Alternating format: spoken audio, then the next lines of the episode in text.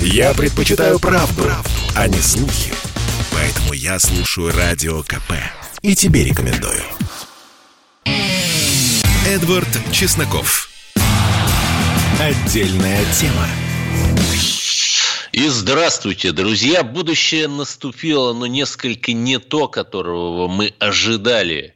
В город-герой Севастополь на его въезде поставлены блокпосты. И что там будут смотреть? Там будут смотреть отсутствие наличия ку ар кодов. При этом, ну, более или менее понятно, что все имеет свою цену, и этот ку ар код при желании можно купить. Нет, никогда так не делайте. Если вы не вакцинированы, то значительно повышается вероятность каких-то негативных сценариев. Да? Но вот что же это такое? Что сейчас происходит в Севастополе? Ведь наши дорогие туристы как раз забронировали все возможные билеты, например, в Крым на те самые каникулы, которые нам внепланово устроили. У нас на линии Александра Тимощенко, корреспондент комсомолки в Крыму. Александра, здравствуйте. Вот это все-таки какой-то фейк про пропуск в Севастополь только по ку ар коду или печальная правда? Да, добрый вечер. К сожалению, это печальная правда. И действительно, с тридцатого октября, как раз-таки на время нерабочей недели, с тридцатого октября по седьмого ноября, в Севастополе будет введена система блокпостов. На въезде в город установят рейды, бригады, которые будут проверять, собственно, вот эти вот наши ку ар коды. Понятно. А люди-то как на это реагируют? Слушайте, ну, новость появилась сегодня днем. Люди, конечно, негодуют, особенно туристы, потому что очень многие бронировали на как раз-таки нерабочую неделю себе отдых, но вот, к сожалению, без ку ар кода не попасть в город, потому что будет частичный локдаун, многие заведения просто работать не будут. Да. А среди вас и ваших знакомых такая мини-репрезентация. Много ли людей имеют ку ар коды? Ну, сейчас все очень массово спохватились, конечно. Поэтому могу сказать, что в целом, да, многие. Думаю, что процентов шестьдесят-семьдесят моих знакомых уже имеют ку ар коды. Но если не имеют, то быстро побежали их делать. И ну, еще да, раз, делать вот это точно так же через госуслуги, то есть это единый федеральный ку ар код, да? Да. Угу. Хорошо, но как это вообще можно себе представить? То есть, например, автобусы, вот автобусы угу. э, междугородные, их тоже будут проверять пассажиров? Да, да, скорее ага. всего, да. Ну, они будут въезжать в город, подъезжать, собственно, к вот этой вот бригаде. Будут останавливать автобус, заходить. Нет, ну это же будут чудовищные, просто чудовищные э, затраты и пробки, понятно. Да, это понятное дело, будут пробки, но таким образом вот Михаил Развожаев, губернатор города, считает, что можно ограничить поток туристов, то есть люди могут испугаться, подумать. Не, не, а прописка, то есть прописка севастопольская пропуском в город является или нет, я не понимаю. Нет, ку ар код, наличие ку ар кода тоже должно быть. Не, хорошо, а я вот не понимаю, допустим, у меня есть севастопольская прописка, да, такие люди есть, но нет ку ар кода, и что дальше? Это хороший вопрос, конечно, но я думаю, что не все настолько будет строго, но, как гласят новости, как сам сказал Михаил Развожаев, что проверять будут всех. А, то есть я правильно понимаю, что власти ничего толком не объяснили. Просто сказали, что да, вот ведется что. эта история. А что, как, кому, где, вот люди додумываете, что называется. И понятно да, же, да, что на эмоциях что. додумывают худший результат. Да. Пока что так, да. К сожалению. Понятно. А ну, это же, это, конечно, все достаточно печально. А люди, то есть абсолютно на всех блокпостах. И даже если, например, я на поезде приеду или на электричке, да? Угу. Да, да, конечно, на вокзалах тоже будут проверять ку ар коды. Да. Понятно, понятно. Ну вот, дорогие друзья, наши левые и правые активисты, которые призывали вернуть СССР, когда, поправьте меня, если я ошибаюсь, Севастополь был закрытым городом, и так просто туда было не въехать, что называется, напророчили. А вообще, какова ситуация с ковидом? Там тоже четвертая волна в Севастополе и Крыму? В Севастополе и в Крыму сейчас вот очень печальная ситуация с коронавирусом. Только вот за последние сутки, например, по Крыму было зафиксировано шестьсот пятьдесят пять человек. Это, ну, заболевших коронавирусом. Это для региона, ну, антирекорд. То есть в октябре вообще понятно, в целом... Понятно. При этом, да, вы знаете, я, я был в апреле в Севастополе, и маски, в апреле этого года, и маски в общественном транспорте не носил ну просто никто. Хотя говорили, что масочный режим. Один мой товарищ немного заболел, температурил и тоже свободно ходил. Свободно сел на метеор, на комету из Севастополя в Ялту. Свободно сел на электричку из Севастополя в Евпаторию, да? Это только те транспортные средства, которые мы вынуждены тестировать. Если бы он, например, там коронавирус разносил, ну, что тут ну, говорить? Ну, к сожалению, летом, летом это ну, не так сильно контролировали, тем более у нас летом была другая напасть, на которую было сфокусировано почти все наше внимание, это потопы. Нет, ну, а мне вообще нравится какая-то конспирологическая история, то есть Украина, та же, она регулярно говорит на всех уровнях, что чуть ли не готовят диверсионные группы, чтобы э, осуществлять террористическую деятельность в Крыму и Севастополе. Ну, правильно я понимаю, что с таким жестким въездным режимом въезжать чужим будет достаточно сложно. И более того, ку ар-код-то, ну, в принципе, наверное, можно достать, но все равно ку ар-код – это как такое сито, которое отсекает, кого не попало. Да, я думаю, что с таким пропускным режимом никаких шансов сюда приехать невозможно вообще. Ну да, ну да. А вообще, ведь были же призывы конкретные у крымских властей, чтобы медики на пенсии вернулись в больницы, да? То есть, ну, получается, ситуация совсем аховая. Да, да, это правда. Ну, врачей не хватает. Собственно, поэтому в Севастополе и вводят частичный локдаун, закрывают все кафе, рестораны, людей садят домой, потому что, ну, просто не справляются местные больницы с таким количеством заболевших. То есть, в принципе, даже без ку ар-кода в ресторан не попасть, потому что ресторан закрывается, правильно? В Севастополе, да, в Крыму нет. Понятно, понятно. Да, но это тоже такой абсурд. То есть, какой смысл закрывать рестораны в Севастополе, когда они в Крыму закрыты, да? Ну, тоже, конечно, любопытно. То есть, мы, разумеется, за борьбу с коронавирусом, да, и за вакцинацию, но все-таки, чтобы бизнес наш тоже немножко пожил. А это интересно. То есть, у вас есть какая-то инсайдерская информация в республике, так, Крым, что-то подобное планируется? Там, например, контроль в аэропорту порту Симферополь или нет? Контроль ку ар-кодов? Да. Ну, уже с сегодняшнего дня ввели рейды, которые будут контролировать как раз-таки вот предоставление ку ар-кода как от сотрудников, так и от посетителей. Собственно, я сегодня вот в числе первых прошлась по городу с этой проверкой, ага. И действительно все соблюдают. Ну, по крайней мере, сегодня первый день. Посмотрим, что будет дальше. Понятно, понятно. А какие-то штрафы предусмотрены или нет? Да, штрафы предусмотрены. Если Какие? Ты обычный человек, который решил посетить ресторан или кафе без ку ар-кода, тебя пропустили, ты сидишь спокойненько, пьешь кофе, а потом вдруг нагрянет проверка, то тебя ждет штраф от одной тысячи до тридцати тысяч рублей. Угу. А если ты предприниматель, то э, можно заплатить до трехсот тысяч. И мне, секунду, и мне прислали радиослушатели в личку к теме вирусов в Крыму. Российские туристы выкупили почти все места в дорогих отелях Египта на период ноябрьских праздников. Да, И более того, наши любимые национальные перевозчики запустили там новые рейсы по всему миру, да, так сказать, подстраиваются, подстраиваются под невидимую руку рынка. Причем, ну, понятно, друзья, что выходные даны не для этого. Выходные даны для того, чтобы мы вот посидели на локдауне и подумали, а что мы делаем не так, а почему вот столько много противников вакцинации, да. И, ну, ужасно это все, конечно, и во многом сдерживание этого коронавируса, оно зависит от нас, а мы вот как-то не сдерживаем, и это печально, абсолютно печально. Вот даже целые, там я не буду называть представителей, прости господи, селебрити, по именам скажу, ВБ.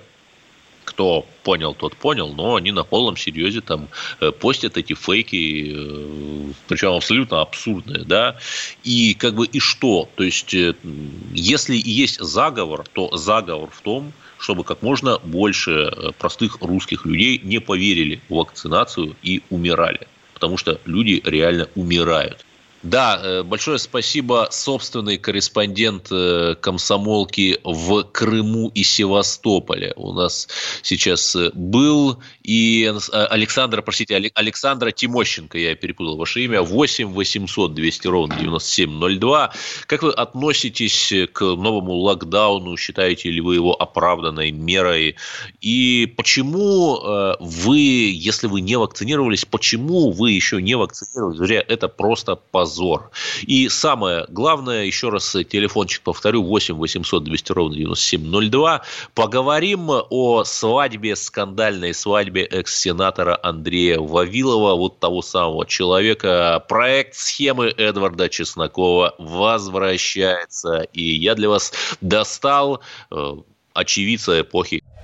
Я слушаю «Комсомольскую правду», потому что «Радио КП» — это корреспонденты в четырехстах городах России. От Южно-Сахалинска до Калининграда. Я слушаю «Радио КП» и тебе рекомендую. Эдвард Чесноков. Отдельная тема. И мы продолжаем наш беспощадный эфир. Стало, ну да, каждая страна имеет ту Ксению Собчак, какую заслуживает. И, понимаете, это мы с вами, конечно, отчасти смотревшие «Дом-два» и создали вот этот медиафеномен. И знаете, что стало известно, куда Ксения Анатольевна, Ксения полуторапроцентная, полетела после вот той вот злополучной аварии. Ну, не прямо сразу, но через несколько дней полетела она в Италию, конечно же, на озеро Комо. Нет-нет, не туда, куда вы подумали, а на свадьбу года, которую играл человек Андрей Вавилов, ну, ему шестьдесят, новобрачный двадцать четыре, экс-сенатор и бывший замминистра финансов. При этом, ну, наверное, если бы я начал перечислять все сомнительные схемы, где фигурирует имя Андрея Вавилова, то мне бы пришлось говорить, еще взять еще пару таких же эфиров на ближайшие два дня. Просто загуглите, кому интересно. И понимаете, что а как Ксения Анатольевна вообще икается, понимая, что на коррупционные деньги... Ну, скорее всего, на коррупционный, да, пусть Андрей Вавилов подает в суд, пусть он покажет мне справку о своих доходах. Деньги, которые, давайте, у кого украдены, у русских, конечно же. Как ей икается, да? И я вообще не понимаю, какая, что у человека может быть в голове, чтобы в две тысячи двадцать первом году приглашать Ксению Собчак в качестве ведущей. Нормальные парни приглашают Алишера Моргенштерна, Моргенштерна. И я думаю, он возьмет дешевле. И понятно, что часть денег пойдет на благотворительность. То есть вы ужасный, никому не нужный старик, если приглашаете Собчак. Нормальные, прогрессивные, в хорошем смысле, молодые люди приглашают. Я сказал, кого. И у нас на линии Сергей Сигачев, очевидец эпохи, блогер, исследователь медиафеноменов. Сергей, я правильно понимаю, что вы однажды видели лично Андрея Вавилова вот в те самые девяностые, когда он зарабатывал свои деньги? Добрый день. Совершенно верно. Не, и не просто видел, а он жал мне руку. Мне... И еще целой группе дальневосточных экономистов. Я тогда жил в Хабаровске. И это было на экономическом форуме в ноябре девяносто восьмого года, как раз через два месяца после дефолта, или через три. И вот тогда он был, по-моему, был тогда уже не, не заместителем министра, а он был руководителем института, сейчас я забыл точное название, но такого экономического, ага. приближенного к власти института. И впечатления какие? Ну, такой энергичный, да он почти ровесник, собственно, всего лишь на три года меня старше, такой энергичный, подтянутый, высокий. Ну, в общем, я бы, ну, как бы внешне не сказал, что это какой-то там прям вот, может, жулик там или кто-то такой. Ну, ну просто вот такой энергичный, такой близкий к, к власти э, тип. Для девяностых годов это вообще был тип распространенный, такой тип комбинатора, вот как Березовского покойного, о, если о, вспомнить. Да, да, да. Вот что-то такое. Да. Вот. На ну, торжестве засветились актер Дмитрий Нагиев, певица Любовь Успенская, Вера Брежнева, Теона Контридзе. Кто это, господи? Наверное, какие-то русские националисты все сплошь. И самое главное, ведь у каждого из этих людей есть прайс, друзья мои. Это пир во время чумы, когда э, сотни людей умирают в России, да и не только в России. Я не думаю, что в Италии все хорошо, когда четвертая волна. Кстати, а они там маски носили? Да нет, конечно же. И вы знаете, э, вот э, наши западные партнеры говорят, что они сражаются с коррупцией. Ну, друзья, вы на себя-то посмотрите. Мы прекрасно знаем, что... В том же Лондоне, на, в той же Северной Италии живут, в Испании живут преспокойно бизнесмены. Все знают их имена, которые вывели миллиарды и даже не рублей. Ну, кого? Кого?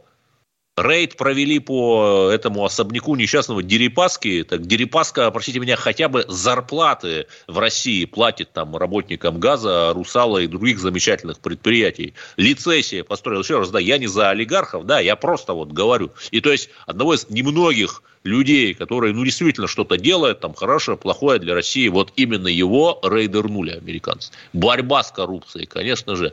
Сергей Геннадьевич, сейчас вот снова в связи с Ельцин-центром, где вы, кстати, были, активизировали дискуссии. Там певец Вадим Самойлов из «Агаты Кристи» прошелся непечатно по этому самому ЕЦУ.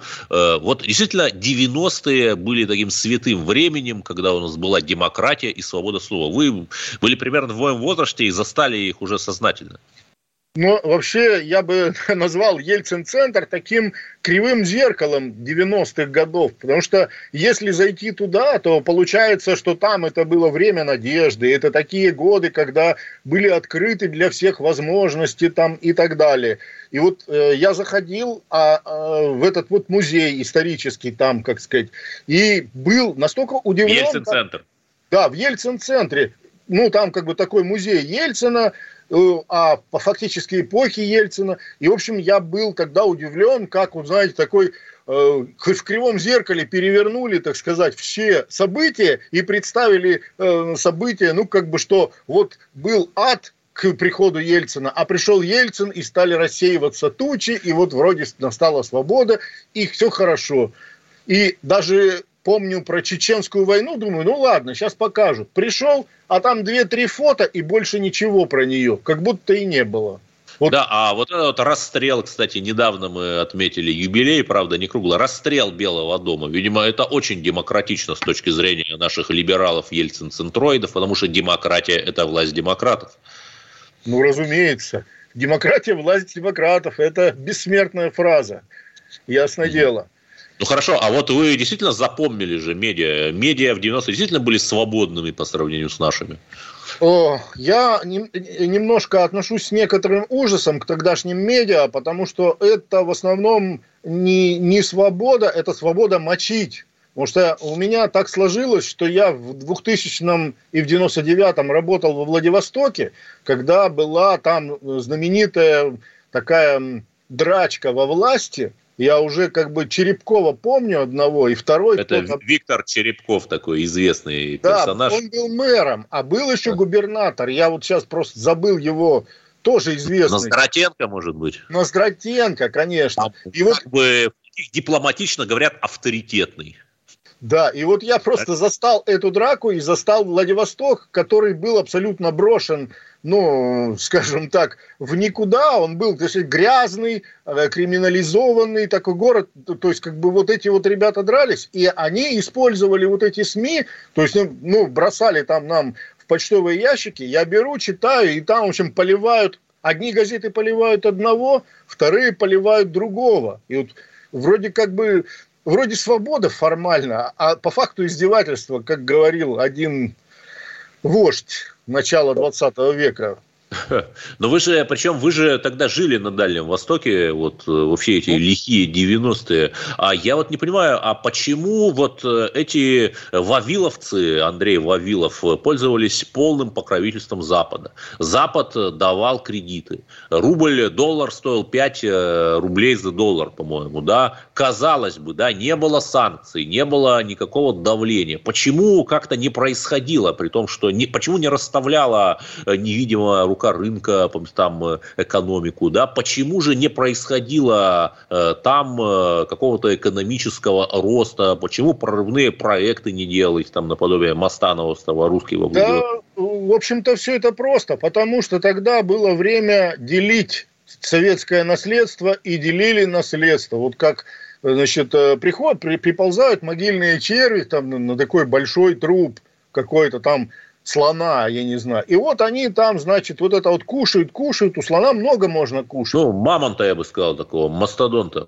А может, мамонта, да. Так вот, они его кушали, делили, и этим были заняты. И, кстати говоря, если про нашего сегодняшнего фигуранта говорить, так у него ж была активнейшая роль. Именно он подписывал все залоговые аукционы девяносто пятого года от имени Минфина. Это вот когда там ЮКОС за примерно, по-моему, сто пятьдесят миллионов долларов достался, а потом господин Ходорковский, я не знаю, там он признан иноагентом или нет, требовал рыночную цену пятьдесят миллиардов долларов. То есть, ну, неплохо, да, так сколько? Ну, вот как бы за бесценок, грубо Грубо говоря, распродавались активы советские, и это считалось прогрессивным. И даже если Вавилов получал два процента, допустим, это известная такая история, цифра известная, то понятно, сколько он всего получил, ну, гипотетически говоря.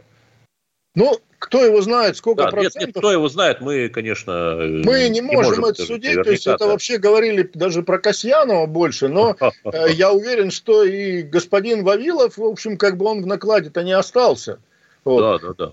Вот. И, и он еще умудрился попасть на мое видео любительское, когда я в двухтысячном году снимал Москву, значит, и все было увешано. Подожди, для меня... Кто, Касьянов? Нет, а, Вавилов. Вавилов. Так. Так вот, он... завесил всю Москву э, растяжками э, «Прости меня, Марьяна», и вот е- портрет его, его тогдашней жены, которая сейчас покоится. Ну, или жены, или пассии, когда там он ее добивался, да. При этом, слушайте, страна реально голодала, да, и сейчас там есть люди за чертой бедности, но тогда их было больше. Это объективно. И вместо того, чтобы помогать людям, ну, я, э, как бы, такое марлите у меня началось, да, но э, вот я говорю, есть Алена Грудистова, я раз... заместил у себя в Телеграме карточку ее, там ее репостнули, вот, ну, как бы мы что могли сделали, вот, а они что сделали? Позора не оставили. восемь восемьсот двести ровно девяносто семь ноль два. Звоните что сейчас, чтобы попасть после новостей. Сергей Сигачев, блогер и исследователь эпохи, у нас был. Оставайтесь на волнах радио «Комсомольская правда». Дальше эфир будет еще более беспощадным, конечно же. Попов изобрел радио, чтобы люди слушали «Комсомольскую правду». Я слушаю радио КП и тебе рекомендую. Эдвард Чесноков. Отдельная тема.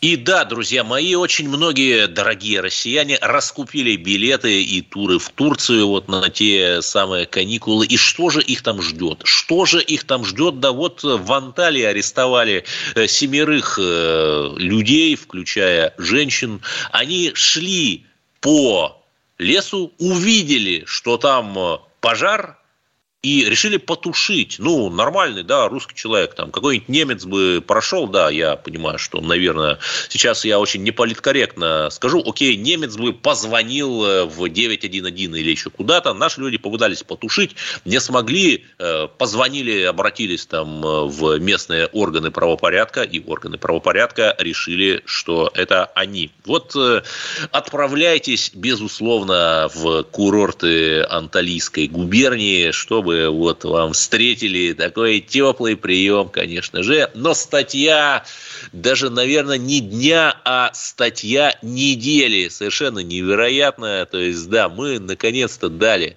дали сдачу мировой жабе и жестко так заявили на то, что Россия – это столица мирового консерватизма.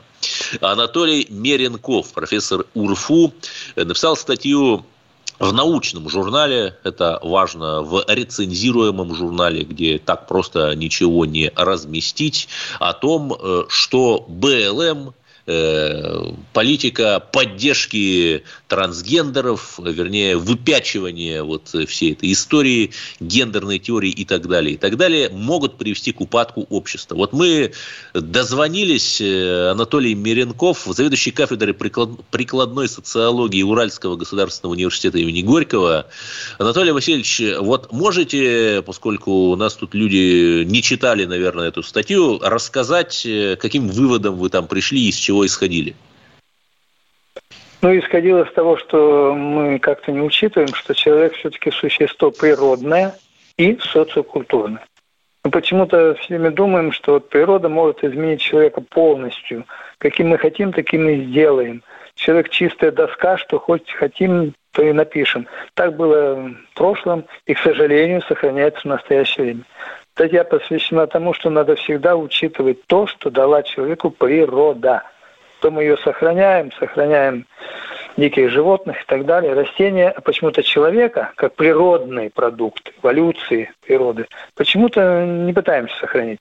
Так вот, статья и посвящена тому, что когда мы говорим о том, что природа одних сделала женщину, других сделала мужчину, это надо учитывать как минимум. И все веками, вся история человечества строилась на этом. И вдруг появились люди, которые считают, что надо отменить слова «мужчина» и «женщина», говорить «человеки». Да. На всю культуру языка и всех народов надо наплевать, ну, видимо, на этого. Далее, что, оказывается, ребенок может с детства определять свой пол, при этом какой пол природа дала, то, что ему дала. То есть, в смысле, это вот и есть, да, гендерная теория, что пол может разниться с биологическим. Да, там, сегодня ты мальчик, завтра да. ты кузнечик, послезавтра андроид и так далее. Нет, дело в том, что как раз гендерная строится на том, что она раньше строилась просто на выделении, например, там особенности женщин и так далее, надо учитывать. А в настоящее время уже дошла до очень странных выводов, что, оказывается, пол можно определять самостоятельно, не учитывая свои природные характеристики. Более того, самостоятельно дети не могут. Это точно. Культура все-таки, вообще гендер – это продукт культуры, формируется, ну, там, к четырнадцати-пятнадцати годам, надо на социальной зрелости, и тогда определяй, мужчина ты, женщина, бисексуал, гомосексуал и так далее, это твое дело. Но когда уже детей начинают с пяти-шести лет в ряде стран определять, чуть ли не навязывать, что вы должны определить нечто, он понятия не может, что это такое. Он даже еще биологически топол свой не понимает. Это уже такое издевательство над человеческой природой, что просто удивляешься. Те люди, которые говорят, у них так, сейчас я скажу немножко грубовато, мозги-то остались. Они-то сами кто? Они мужчины ну, и женщины. При этом я они же подкину... появились, извините, от женщин, да. а не от мужчин. Ага.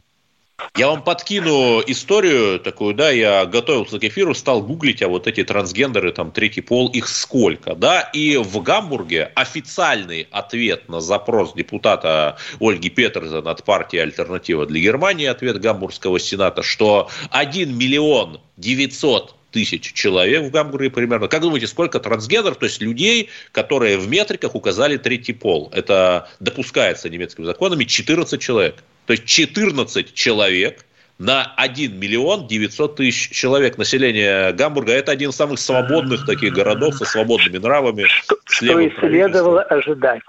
Что и следовало ожидать.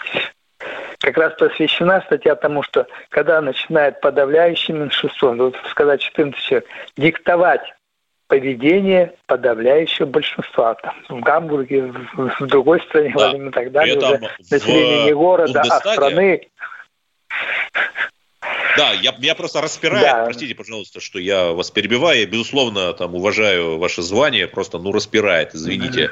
В Бундестаге два сейчас депутата в новом составе трансгендеров. Естественно, от партии «Зеленых», такой ультралиберальной, абсолютно безумной партии. То есть, я уже озвучил, сколько их в среднем по социуму. При этом немцев, которых миллионы, представляют тоже два депутата. То есть, нескольких там десятков, может быть, даже сотен, потому что в Берлине там примерно сорок трансгендеров, и тоже это официальная тоже э, информация официальных э, властей Берлина. Понимаете? Ну, это, это просто да. безумие. И знаете, что самое главное безумие? Что э, бизнес и общественные учреждения заставляют вот для таких людей строить специальные, вы простите меня, туалеты за свой, естественно, да, да, счет, да. за счет бизнеса. И как бы, понимаете, ну мы так поругивали Советский Союз там, над анекдотами про Брежнева, где космонавты на солнце будут высаживаться ночью, посмеивались. Но это же полный ад. Это полный ад. Да. В этом-то все и дело. Но самое удивительное, что это поддерживается именно в политических интересах. С точки зрения науки и вообще понимания человека, если рядом это ничего не лежало, поэтому, когда вот с научной точки зрения специально пытался расставить эти акценты. И с точки зрения, в общем, такого мнения о том, что это нехорошо и так далее, тут должно быть четкое научное обоснование и политический интерес тот, кто в этом заинтересован. Но, кстати, там французский один пис... философ достаточно известный там написал книгу «Ложь гендерных теорий» по-французски. Там я... ну, да, Она, да, наверное, на русский даже не переведена. Да, вы, наверное, тоже там знакомились. Да, ну, да, так, да, понимаете? Да. Ладно. Да, да, да, Но да. понятно же, что войну при Садовой выиграл прусский учитель. Понятно, что вот эту вот гендерно-расовую войну выигрывает кто? Тоже учитель, который закладывает детям соответствующие да. знания. Да. в голову. И я не буду как бы говорить, в каких вузах, да, потому что вы тоже представляете там определенный вуз, чтобы у нас так не получилось, я что там есть хорошие вузы, а есть плохие, но в вузах некоторых российских вполне себе там преподаются эти гендерные теории, причем именно в таком адовом левацком смысле, что, значит, да. женщины там гнетены, когда студентов, это в России, это не в богопротивной, там, где Калифорнии, да, да, светит, да светит над ней солнце, ну, да. студентов одного, одного известного вуза из трех букв заставляют на ну, семинар, они мне рассказывали, готовить доклад про средневековых трансгендеров. И понятно, что ну, вот да. эти педагоги, они проходили стажировки, да, вот в тех самых э, либеральных ну, западных вузах. Ну, это же, понимаете, то есть у нас как бы тоже э, такое наивное мнение, что вот там Путин выступил на Валдае, да, отлично, что он выступил, но э, вот это самая разъедающая, там, я ее не знаю, как назвать, там, левацкая или э, либеральная теория, она абсолютно вот как коронавирус к нам приходит, и понятно, ну, что... Да, да. Ну, ну, тут больше того, это уже доказано было еще в восьмидесятых годах. Вот есть западные исследования, которые показывают, что от природы мужчинам это около от полутора-двух процентов. Но с помощью пропаганды и распространения того, что вы сказали, увеличивается в десять раз. Видите, это роль пропаганды. Среди женщин, лесбиянок от природы, как считали западные исследователи, ноль целых две десятых процента. Но с помощью пропаганды тоже увеличивается уже не десять, а в двадцать. Да, ну, при этом, вот это роль пропаганды по отношению к молодежи. Да, при этом в некоторых, например, американских школах детям, если там у них какие-то психологические проблемы, им говорят, ну ты перепутал свой пол, вот прими-ка, да, да. Там, пройди-ка через вот эту вот гормональную терапию, после которой человек просто там съезжает с катушек, может лишиться репродуктивной да. функции, да, и как бы вот. Да, да, да. У меня, да, у меня есть одна безумная конспирологическая теория, ну, понятно же, что вот эти вот люди, они не рожают детей, и меньше... Да. Меньше рабочих, экономика становится менее конкурентоспособной, а транснациональные корпорации, они держат производство там, в Китае и других странах, где как-то нету вот этих вот гендерных теорий, да. никто не заморачивается, да, и занимают эту освободившуюся да. экономическую. Да. да, да, да. Политика, экономика здесь определяет. Да. Анатолий э, Васильевич Меренков, доктор философских наук, профессор, заведующий кафедрой прикладной социологии Уральского государственного университета имени Горького, один из немногих людей, которые, не боясь того, что западные и либеральные российские, их много, там, СМИ э, смешает его с грязью, я думаю, они просто не знают, но просто готовьтесь, просто готовьтесь. Эти люди, которые выступают за свободу слова, они применяют вот ту самую западную cancel culture, развивают связывают травлю тех профессоров, там, которые смеют что-то сказать. И здесь российские либеральные журналисты ничем не отличаются от своих западных единомышленников. Слушайте радио «Комсомольская правда». В следующем блоке мы поговорим о скандальном фильме «Мария спасти Москву». Нужно ли нам такое православное кино? Знак вопроса. Послушай, дядя, радио КП. Ведь недаром я его слушаю. И тебе рекомендую. Эдвард Чесноков. Отдельная тема.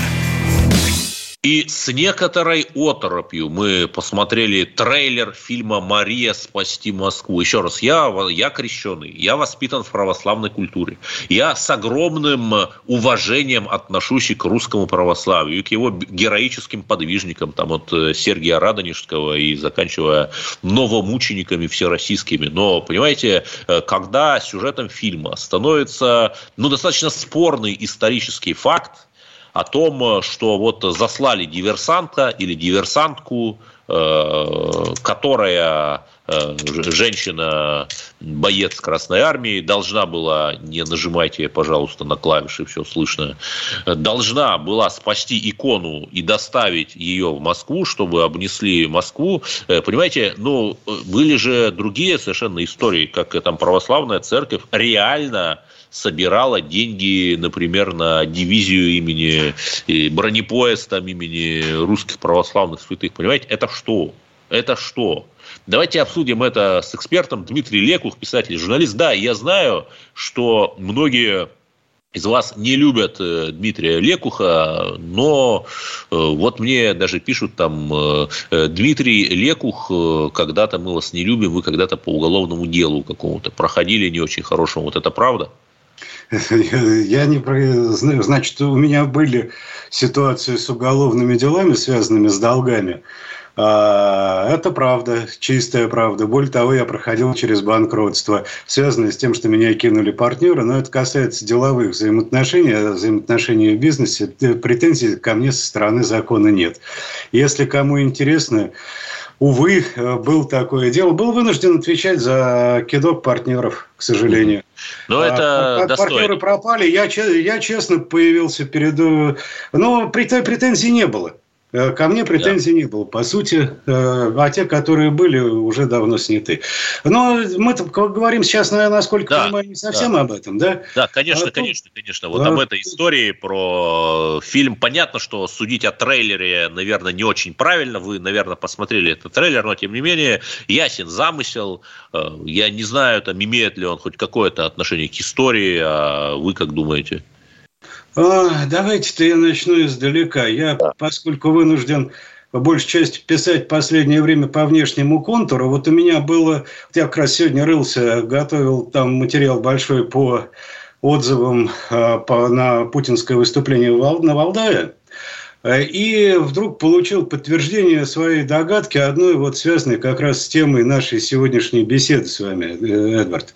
Да. Я посмотрел, я просто рылся по официальным источникам, смотрел информационные источники Владимир, Марии Владимировны Захаровой, Леонида Эдуардовича Слуцкого, хотя он совсем лоялист, лоялист. И вдруг вот понял, что, что меня вот мучает. Мы вот, и действительно, и у них это подспудно в их информационных выверенных текстах, но сквозит.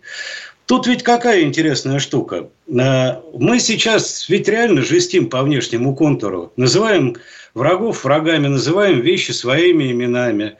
Почему у нас не происходит то же самое по контуру внутреннему, в том числе в культуре, в экономике?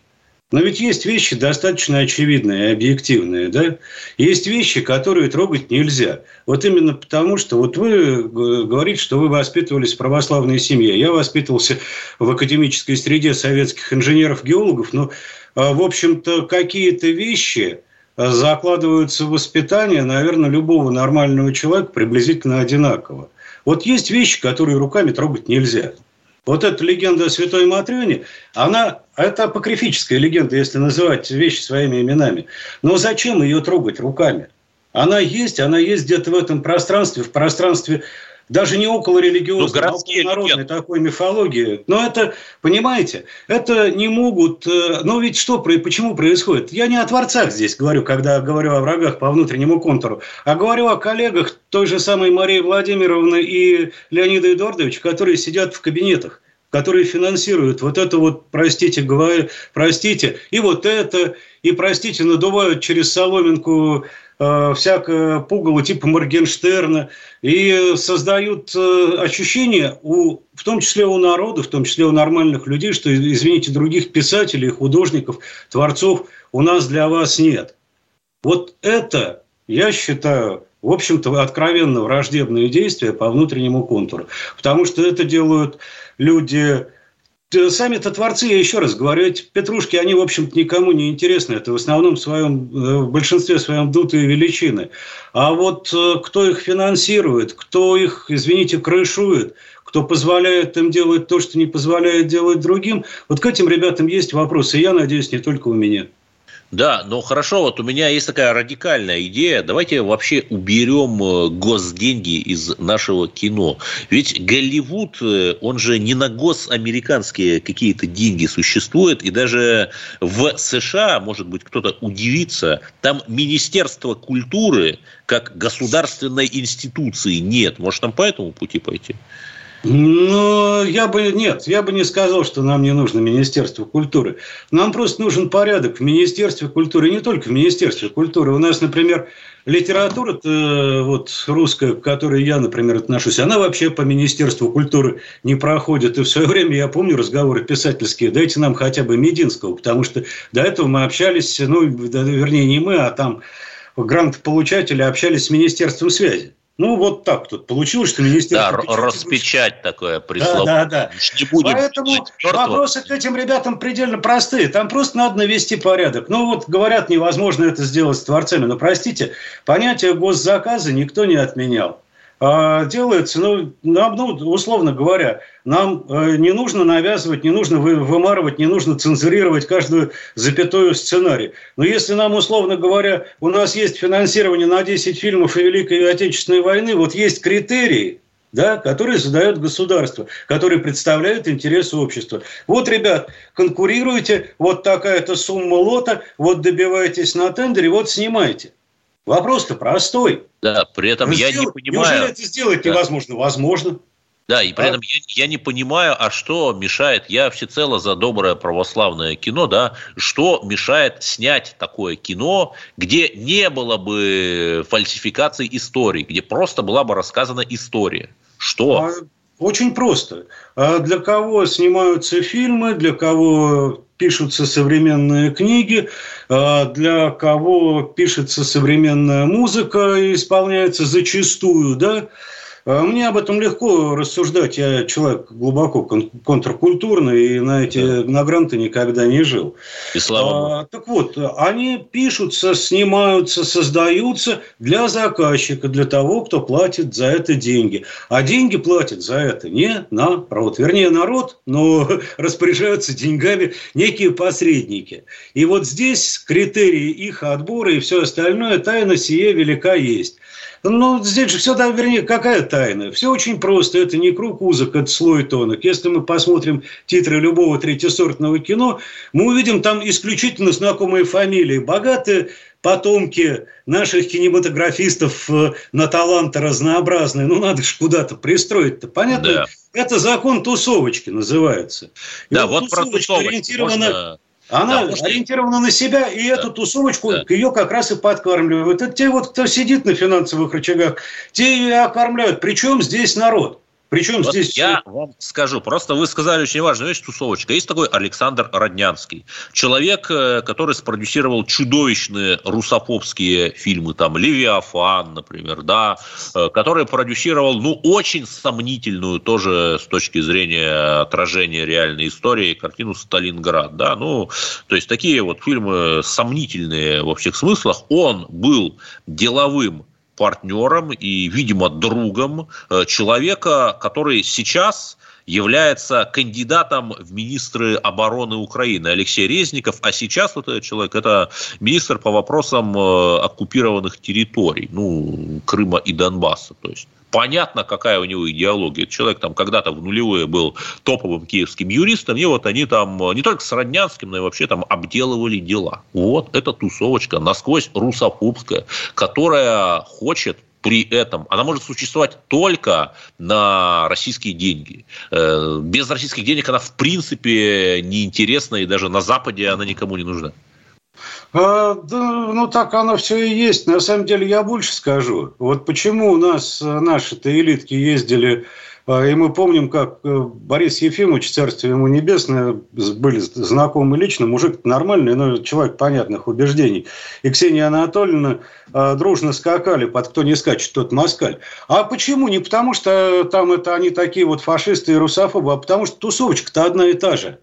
Вот это те самые... пятнадцать антипутинских, условно говоря, процентов, которые тонким слоем размазаны, в том числе и по бывшим союзным республикам. Элитка-то одна, посткоммунистическая, та самая комсомольская и посткомсомольская сволочь, простите, которая, в общем-то, и является ядро управленческого класса, что в России, что на Украине, что где угодно. Я не про политический класс, не про условного Путина говорю, да, и вот его окружение. Я говорю именно про управленческий класс, про среднее звено и про директоров департамента, в том числе в том числе в министерствах культуры, про топовых продюсеров, а где снимается большинство сериалов. Вот сейчас даже вроде воюем, а включить э, э, бывшие дециметровые, не знаю, как они сейчас, эти каналы в двадцатке называются, и посмотрите, вот эн тэ вэ Плюс дает производство да. фильмов. Украина, Украина, Украина, Украина. двадцать Да, господи, мы до сих пор Зеленского имеем э, да. честь лицезреть в и качестве это... актера. Дмитрий, по нашему на российском телевидении нормально. Дмитрий Лекух, писатель и журналист. Это радио «Комсомольская правда». Мы призываем всех вакцинироваться, потому что без этого